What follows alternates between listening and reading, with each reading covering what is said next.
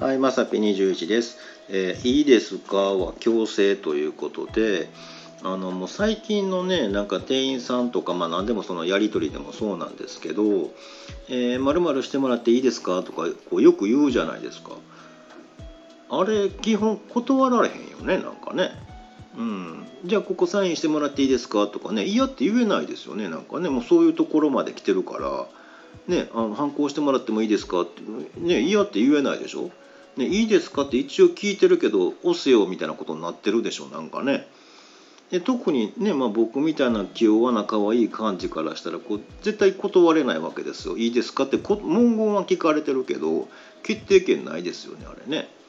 うん、でこの間ねあの献血行った時に、まあ、今ってねあの献血する人の負担を減らすために、まあ、本来はね1回目採血、ね、腕から採血してたんですけど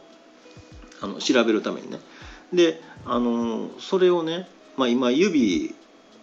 の先にねこう針みたいなんでプチンってやったらすぐねあの分かるっていうふうに変わったんですよ。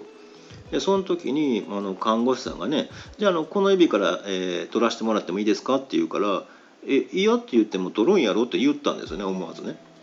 そしたらあの看護師さんがね「うっ」って一瞬固まってね「えーうんじゃあ腕から取ります」って言われて「いやそれ痛いから嫌です」言ってねここで僕ねどっちか OK せなねあの話前に進まへんじゃないですか。ねあのこのね、してもらっていいですかとかっていうのはやれよっていうのと一緒やんなとか思ってね、うん、なんか言葉ではねなんか丸々してもらっていいですかとかねよく言うけどいや決定権ないよねなんて思ってます。